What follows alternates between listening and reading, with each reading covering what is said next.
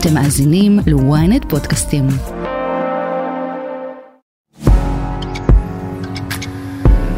לאחר שנדחו בעקבות המלחמה, בחירות לרשויות המקומיות יוצאות לדרך הבוקר. החשש הוא שהבחירות שמתקיימות עדיין בצל מצב הלחימה בצפון ובדרום ובמזג אוויר חורפי, לא יצליחו לעורר את הציבור להצביע. המצב הזה עומד בסתירה לשינוי הגדול שמתרחש בשלטון המקומי בשנים האחרונות. הרשויות המקומיות דווקא בלטו והתחזקו נוכח מצבי המשבר, ותפקדו היכן שהשלטון המרכזי כשל. האם הבוחרים יגיעו לקלפיות היום? עד כמה המתחים הלאומיים שליוו אותנו בשנה האחרונה יחלחלו לבחירות המקומיות?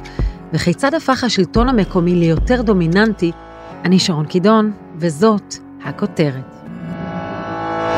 פרופסור איתי בארי, ראש התוכנית לשלטון מקומי בבית הספר למדעי המדינה באוניברסיטת חיפה. אולי נתחיל מלהכיר אותך דווקא ביום הבחירות הזה, איפה אתה גר, האם אתה מתכוון להצביע, והאם אתה באמת אה, מתרגש מיום בחירות לרשות מקומית.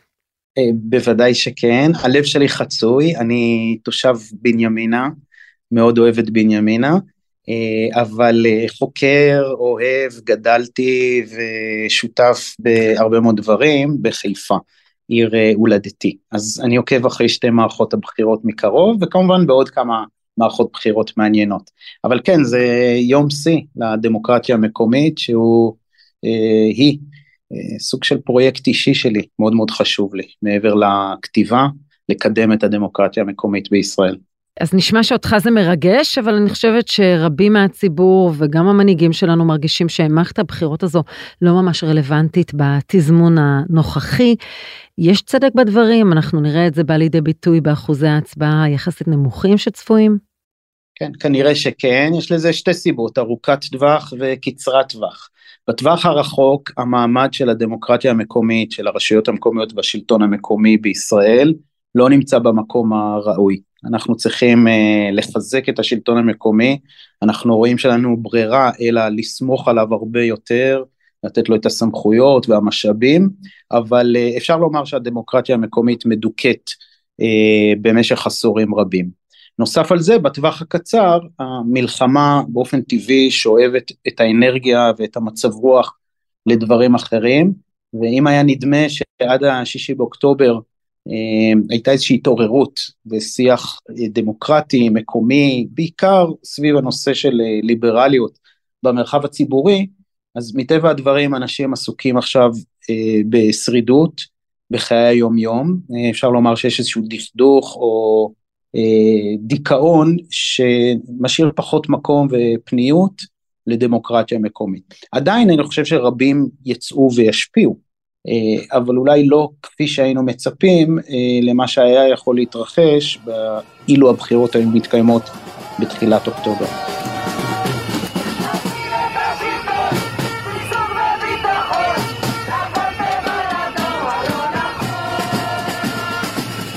אנחנו ראינו בשנה שלפני אה, השבעה באוקטובר מאבק גדול, נושא של מחאה נגד הרפורמה, המהפכה המשפטית, ואנחנו רואים עכשיו קריאה חזקה לאולי בחירות כלליות בעקבות uh, המחדל של שבעה באוקטובר. זה יחלחל, זה חלחל לקמפיינים ויחלחל לבחירות המקומיות? כן, אני בטוח שכן, שני האירועים האלה הם uh, חלק מהשיח המקומי. והרבה מאוד uh, מועמדים וקמפיינרים וסיעות ותושבים שואלים שאלות ועושים את החיבור, אם זה לגבי uh, אופי המרחב הציבורי, אם זה אופי השבת ביישוב, אם זה כיתות uh, ביטחון, זאת אומרת, לצד כל הנושאים, נאמר, המקומיים, הסטנדרטיים, שהם תמיד היו רלוונטיים, רווחה, ביטחון, תשתיות, תש, תיירות, uh, תעסוקה, נוספו עוד שניים שלושה נושאים שמעסיקים את הציבור אה, ואפילו עוד לפני השביעי באוקטובר הבחירות האלה במובן מסוים אה, מסמלות איזשהו סוג של mid-term elections, איזשהם סממנים ראשונים למגמות של תמיכה של הציבור במפלגות או בגושים כאלו ואחרים, וזה עדיין רלוונטי, עדיין אנחנו נלמד מהאירוע הזה לקראת הבאות, מי יתחזק, מי נחלש. יש לך דוגמאות uh, לרשויות מקומיות שבהן uh, בזליגה של מה שקרה ומה שהעסיק אותנו uh, לפני שבעה באוקטובר? כן, אני חושב שלמשל, במיוחד בערים גדולות שיש בהן הן יותר הטרוגניות, שיש בהן גם ציבור חובש כיפה, גם ציבור חרדי וגם ציבור חילוני, אז השיח על כן הפיכה או לא הפיכה משטרית או רפורמה או השיח של יחסי דת מדינה, הוא לא נפתר ברמה הלאומית, הממשלות לדורותיהן לא מצליחות לפתור את הדבר הזה והוא מחלחל למטה. ואני חושב שגם בהקשר הזה יש, אני לא אציין שמות, אבל יש לא מעט מועמדים, למשל מהליכוד, שמצניעים את ההשתייכות שלהם. כלומר, הליכוד קצת ירד מקרנו, והזהות בין מועמדים ל- לרשימת הליכוד, אה, בעקבות אה, הסקרים והרוח של הציבור, היא הולכת צעד אחורה, היא מתעממת. אנחנו רואים פחות אה, אנשי ליכוד שמתארחים בקמפיינים או סומכים את ידיהם על מועמדים, יש איזשהו ניתוק כזה. אגב, הוא, הוא מאפיין, למעט מפלגות חרדיות, באופן כללי בעשורים האחרונים, הפוליטיקה המקומית הולכת ומתנתקת ממפלגות האם ומהפוליטיקה הארצית.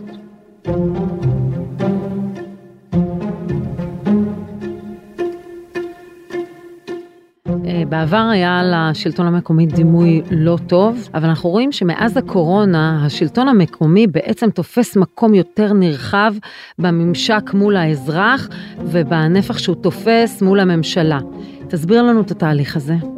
כן, יש פה דיסוננס מאוד מאוד גדול. באופן רשמי אין לנו הכרה בשלטון המקומי, אין לנו חוק יסוד השלטון המקומי, והמערכת היא מאוד מאוד ריכוזית שלא לצורך. בפועל, במציאות, בכל פעם שיש משבר לאומי או גלובלי, מי שמפשיל שרוולים ופועל בצורה הכי מדויקת, הכי מקצועית, הכי זריזה, מי שמגלה את הנחישות ויש לו את היציבות והרציפות השלטונית והיכולות הביצועיות זה דווקא השלטון המקומי. אז נוצר איזשהו פער מאוד מאוד uh, מטריד, שבסוף הוא ייסגר, אבל בכאב רב, uh, ואנחנו רואים, לצערנו שלאורך שנים, גם משבר כמו דת מדינה, גם משברים ביטחוניים, גם משבר בריאותי, גם משברים סביבתיים, בסופו של דבר uh, נפתרים בשלטון המקומי. ולו רק השלטון המרכזי היה מכיר בדבר הזה, מוציא קצת אגו אה, או מוריד את מפלס האגו שלו ואומר לעצמו את המשפט הפשוט, אני לא יודע הכל, אני לא מבין בהכל, אני לא יכול לנהל את כל העולם או את כל מדינת ישראל מנקודה אחת אה, בהרי ירושלים, אה, אז הוא היה מתפנה לתת כמו שבהרבה מדינות מערביות ודמוקרטיות אחרות קרה, היה מתפנה לתת מקום רחב יותר, אה, נכון יותר, מקצועי, מנהיגותי, דמוקרטי, פוליטי, לשלטון המקומי ולרשויות המקומיות שבאמת הוכיחו ביצועים אה, גבוהים מאוד יחסית. במשבר הביטחוני האחרון גם ראינו מצב של אנומליה שבו ראש רשות בעצם מנהל מצד אחד אזרחים במקום אחד או בכמה מקומות ומצד שני את הרשות עצמה. כלומר גם שליטה מרחוק על מערכות חינוך ועל שירותים מסוימים לתושבים ומצד שני צריך לתחזק עדיין את הגיאוגרפיה, את האדמה של הרשות המקומית.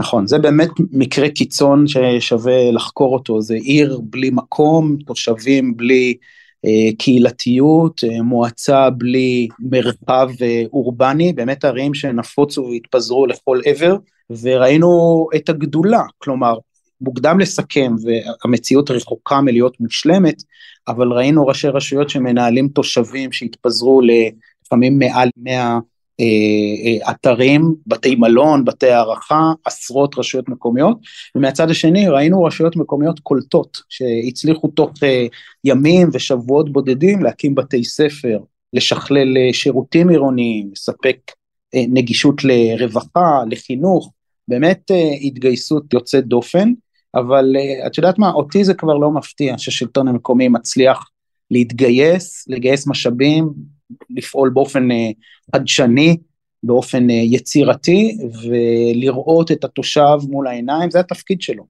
אה, אני אפילו לא מלין על כך שבירושלים לא מצליחים לעשות את זה, הם אפילו לא היו אמורים לעשות את זה, רק היו צריכים להכיר בכך שיש מגבלה, שאי אפשר מנקודה אחת במרחב לנהל אפילו מדינה שהיא לא מאוד מאוד גדולה כמו ישראל, אי אפשר לנהל אותה מנקודה אחת, אתה חייב להיות בקרבת האזרח ולקבל החלטות שהן קרובות לאנשים שמושפעים מהם, אה, פשוט היו צריכים להאציל סמכויות רבות, לפחות לרשויות המקומיות שמסוגלות, שרוצות, ש, שיש להן את הכשירות לכך, אם לא באופן גורף.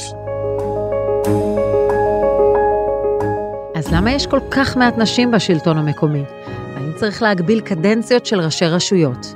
תכף נמשיך, אבל קודם יש לנו המלצה חמה עבורכם לעקוב אחרינו בספוטיפיי, לעשות פולו באפל פודקאסט ולהצטרף לקהילת הכותרת.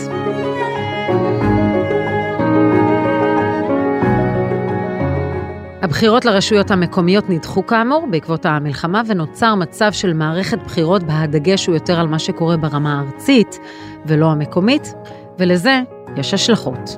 אף פעם לא הייתה מערכת בחירות מוניציפלית בשעת מלחמה. זה שלמה בוחבוט, לשעבר ראש עיריית מעלות תרשיחא, לשעבר ראש מרכז השלטון המקומי בישראל ולשעבר יושב ראש פורום יישובי קו העימות.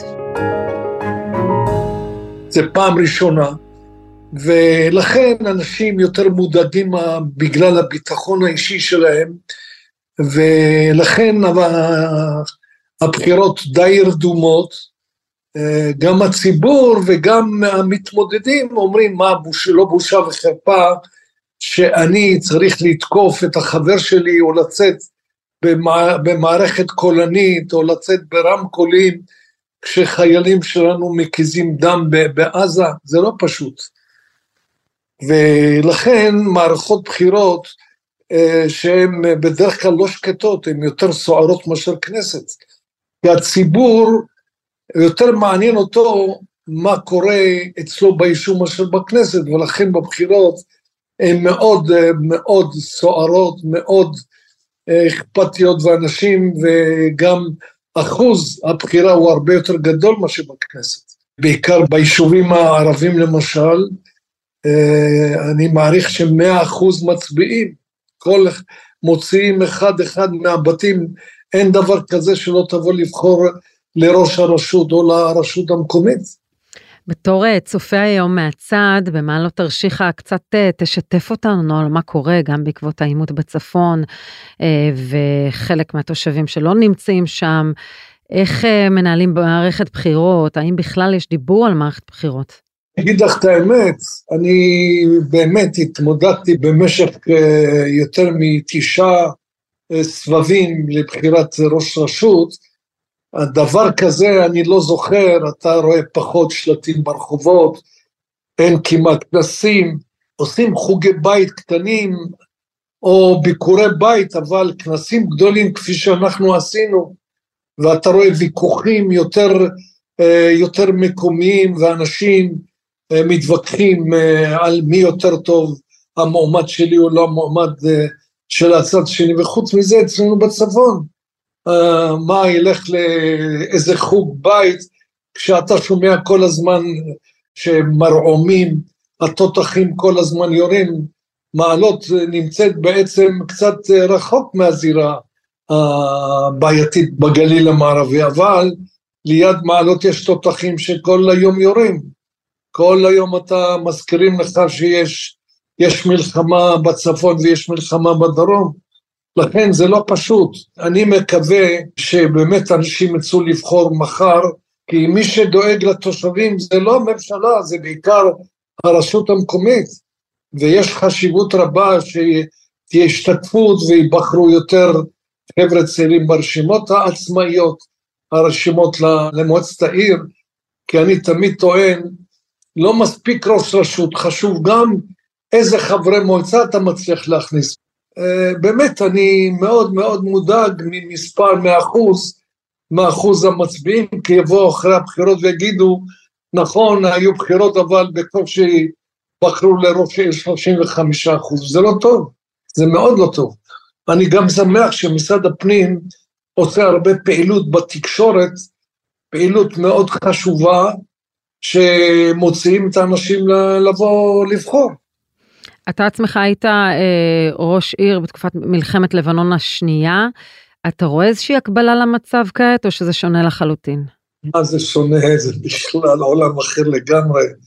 הייתה מלחמה מלחמה, מאז שפרצה המלחמה הזאת, אולי ירו כמה מאות טילים על הגליל המערבי, ויש קו ממש מתוחם שהחיזבאללה לא עובר אותו, למשל הם לא מגיעים ממעלות, לא מגיעים כמעט לנהריה חוץ מהכטב"מים שטסים אולי עוברים אחד או שתיים שלוש, אבל מלחמת לבנון השנייה, א', לא היה פינוי מאורגן, אלא הפינויים נעשו על ידי הרשויות המקומיות והיישובים ממש לא התפנו כפי שפינו היום את שלומי ואת מעלה יוסף ואת מטולה ואת קריית שמונה, אבל הקטיושות עשו בנו שמות. במשך חודש ימים היה מצב קטסטרופה, אנשים בתוך מקלטים או שברחו למרכז הארץ. ואנחנו כרשות מקומית היינו צריכים לנהל ממש את היישוב כי נשארו הרבה מאוד תושבים. זה היה עולם אחר, הייתה מלחמה אחרת כאן בצפון. זה לא היה קל לארגן מזון, לספק לעשרות מקלטים בתוך העיר, אבל אני חושב שעשינו את זה בצורה בלתי רגילה. אה, דאגנו בלילה אה, להשקות את הגינון, לטטות את הרחובות, להוציא אשפה כי החיזבאללה לא היה יורה קטיושות בלילה, כי הם לא רצו שהמטוסים של צה"ל יפגעו בהם, כי ברגע שאתה יורה יש הבזק אור, ומטוס יכול להחזיר לך מיידית ולפוצץ את המשגרים שלך. ולכן אני אומר שמלחמת לבנון הייתה הרבה הרבה יותר קשה מה שהמלחמה הזאת.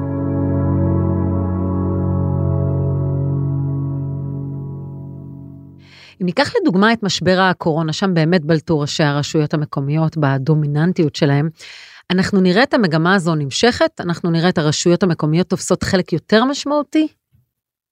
אני אגיד לך, הציבור אכפת לו מי נבחר בתוך הרשויות המקומיות.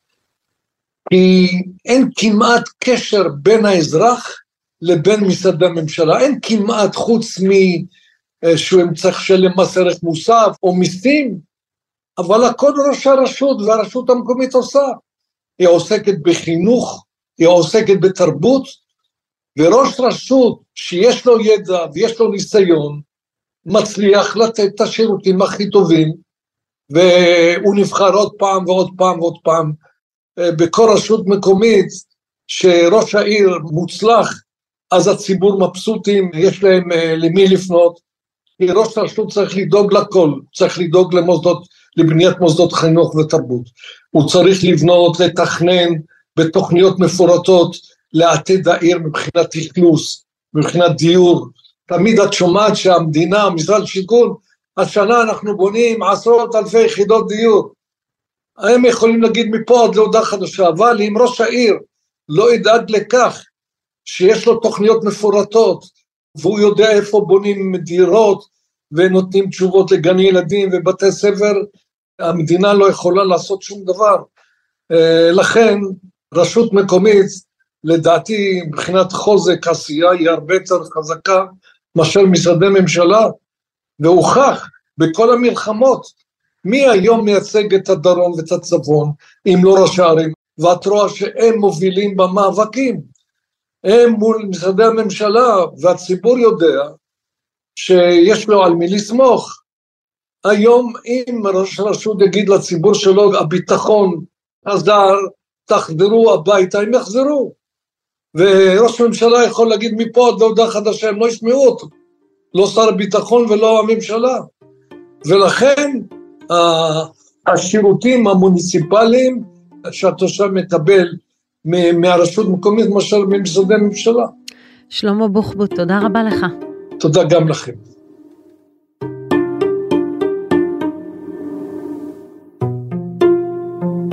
בחזרה אליך פרופסור איתי בארי, אחת הבעיות שככה דבקו בשלטון המקומי שנים ארוכות הוא נושא השחיתות. ראשי רשויות שהיו שנים ארוכות בשלטון המקומי, קדנציה אחר קדנציה, למעשה השתלטו. העיר זה הם והם זה העיר, וגם ישנם לא מעט אה, נאשמים בשחיתות בשלטון המקומי ומורשעים בעבר. האם הדבר הזה קצת מוגר? אנחנו רואים שלטון קצת יותר נקי? תראי, קודם כל קשה מאוד לקבל נתונים, להשיג נתונים או לחקור את התופעה שנקראת שחיתות פוליטית, כי מטבע הדברים אה, נעשים מאמצים עצומים שלא לאסוף נתונים בנושא הזה. אז קשה מאוד להכליל. אני לא מאלה, אני לא נאיבי, אני לא אטען שאין שחיתות בשלטון המקומי, אבל אני כן אטען שאני לא חושב שהתרבות הפוליטית בשלטון המקומי היא שונה באופן מהותי מההורה או מהמודל שנקרא השלטון המרכזי. ואולי שם אפילו זה חמור יותר, כי מדובר בנושאים שהם אה, נוגעים ממש בליבה של אה, מדינת ישראל והקיום שלה. צריך גם לזכור גם אם אנחנו נחשפים לשחיתות בשלטון המקומי, צריך לזכור שעל כל ראש ממשלה אחד יש 258 ראשי רשויות.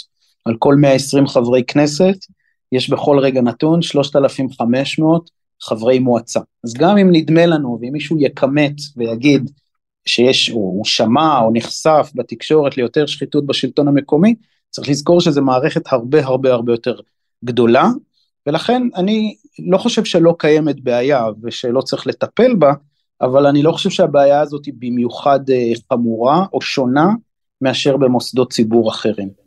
כשאנחנו רואים אה, ראשי ערים כמו מרים פיירברג ורון חולדאי 25 אה, שנים בשלטון המקומי, בעיניך צריך להגביל קדנציות או לא?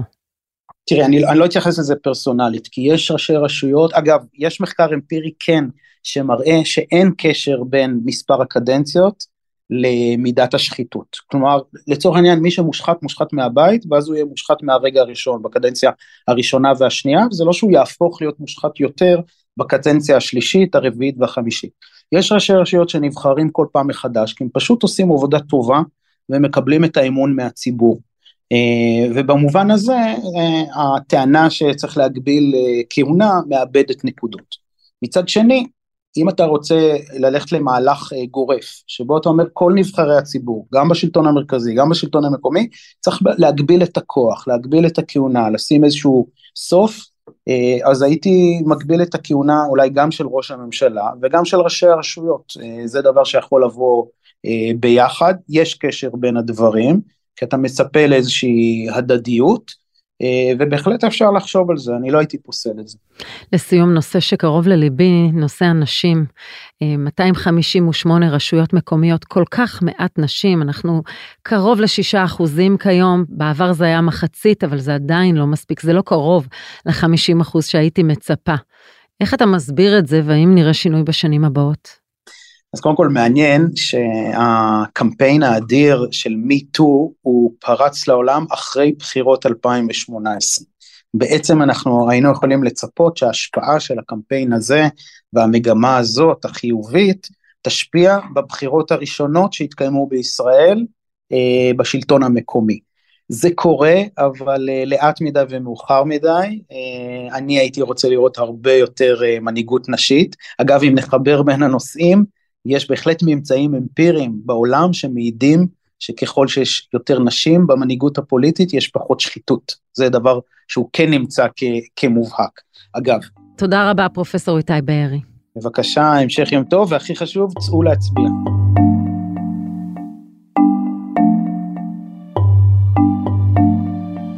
ועד כאן הכותרת להפעם, אם עדיין לא נרשמתם לעקוב אחרינו באפל או בספוטיפיי, כדאי לכם.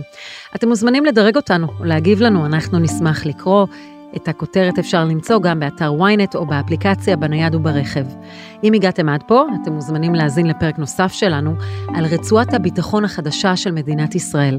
חפשו את הפרק המחיר של המלחמה השקטה בצפון. תחקיר הפקה ועריכה גיא סלם ועדן דוידוב, סאונד ומיקס נדב ברכה, אני שרון קידון, שמרו על עצמכם.